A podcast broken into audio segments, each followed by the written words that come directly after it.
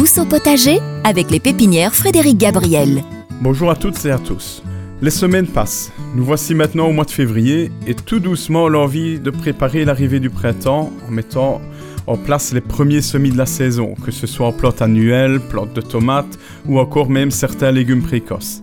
Alors pour réussir un semis, plusieurs éléments sont à prendre en compte, comme par exemple des graines fiables et de qualité.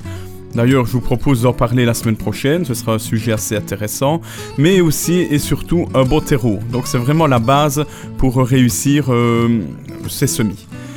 Il faut savoir que vous pouvez trouver vraiment dans les commerces spécialisés, que ce soit en jardinerie ou en pépinière, des mélanges spéciaux pour semis et bouturage. Il s'agira alors d'un terreau vraiment indispensable pour une bonne réussite de vos semis.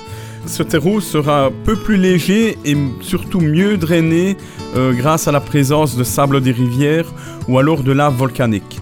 Il sera vraiment adapté au développement des premières racines des plantules. N'hésitez pas vraiment à utiliser ce genre de produit, ça donnera vraiment un résultat assez intéressant pour les futures plantes que vous voulez cultiver. Par contre, maintenant, si vous n'avez pas envie d'acheter ce type de terreau et que vous avez vraiment envie d'essayer de le fabriquer par vous-même, vous pouvez très bien essayer de fabriquer votre propre terreau semis et bouturage.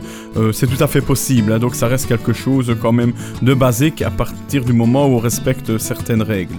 Alors dans ce cas-là, on va utiliser un terreau universel, quand même du commerce malgré tout, pas trop fibreux, dans lequel il n'y aura pas ou que très peu d'engrais.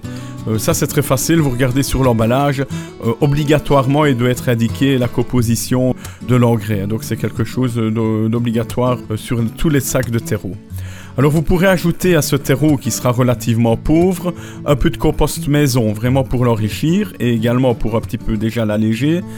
Et alors en plus de cela, pour encore mieux alléger le tout, on va ajouter du sable de rivière ou encore mieux de la lave volcanique relativement fine. Là également vous pourrez en trouver très facilement dans le commerce.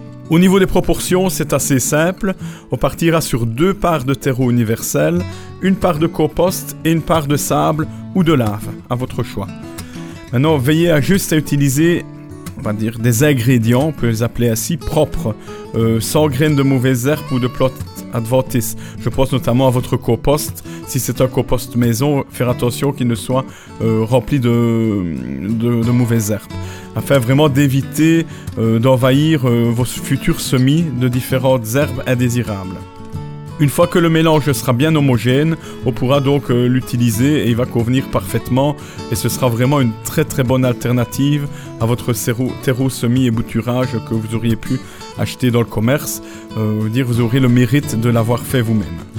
Voilà, donc je vous donne rendez-vous la semaine prochaine et alors là bien sûr au programme, comme promis, nous parlerons des graines et des semences à utiliser au jardin, que ce soit potager ou fleuri. Voilà, je vous dis à bientôt.